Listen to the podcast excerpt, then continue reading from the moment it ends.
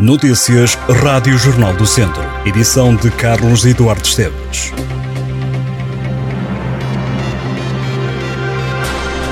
A eletricidade foi reposta esta sexta-feira na Conservatória do Registro Civil e Predial de Santa Combadão.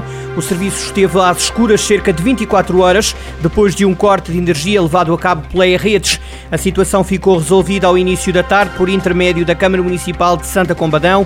A Redes cortou a luz na Conservatória do Registro Civil e Predial de Santa Combadão por causa de o local ter um contrato provisório de consumo de obras cuja licença expirou em 2019 e que não foi alterado. O Instituto dos Registros e do Notariado, que gera a rede de conservatórios do país, ainda não se pronunciou sobre o que aconteceu.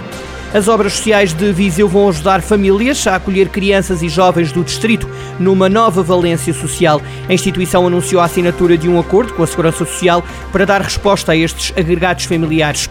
As famílias de acolhimento podem receber crianças e jovens até aos 18 anos que estejam em situação de perigo, garantindo afeto, bem-estar e pleno desenvolvimento dos menores. A medida é aplicada pelos tribunais ou pelas comissões de proteção de crianças e jovens, sendo dada prioridade de acordo com a lei ao acolhimento de crianças com menos de 6 anos. A medida também é de caráter temporário com o pressuposto de regresso à família de origem. De acordo com o relatório de caracterização anual da situação de acolhimento das crianças e jovens, em 2020, havia em Portugal 6.606 crianças e jovens a viver em instituições de acolhimento residencial e familiar, dos quais 2022 deram entrada. A equipa comunitária de saúde mental de Lafões, criada o ano passado, já atendeu 230 pessoas. O serviço começou com 32 doentes, mais do que consultas e medicamentos. Tem prestado apoio domiciliário e transversal. A equipa é composta por sete pessoas: um médico psiquiatra, dois enfermeiros, um psicólogo, uma assistente social, uma terapeuta ocupacional e uma assistente técnica para o trabalho administrativo.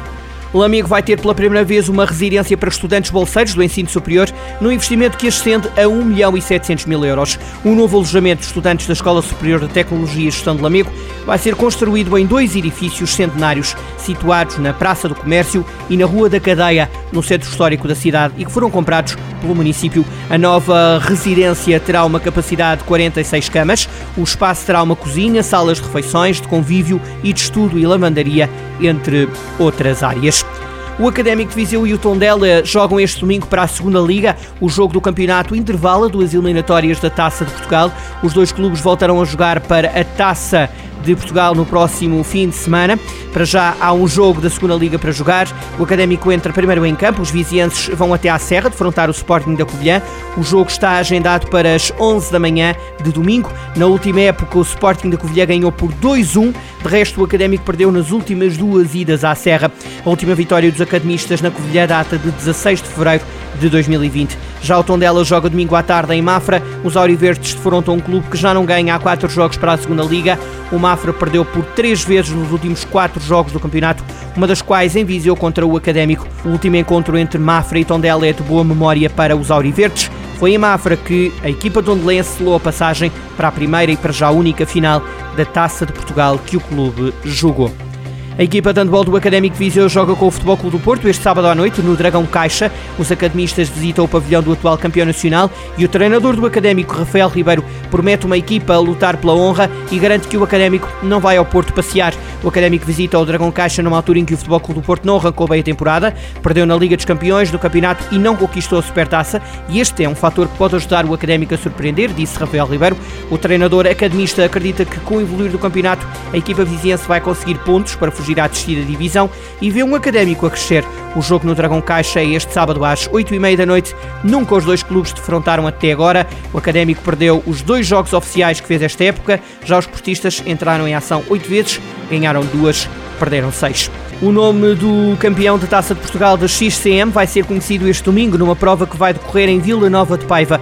E é ali que se vai pedalar a quinta e última prova da época 2022 da Taça de Portugal XCM. O evento esportivo é pontuável para a Taça de Portugal e para a Taça da Beira Alta e inclui uma maratona longa de 95 km, uma maratona curta de 72 e uma meia maratona de 45 km. Vai ainda decorrer uma prova aberta para os apaixonados pelo BTT com uma distância de 30 km.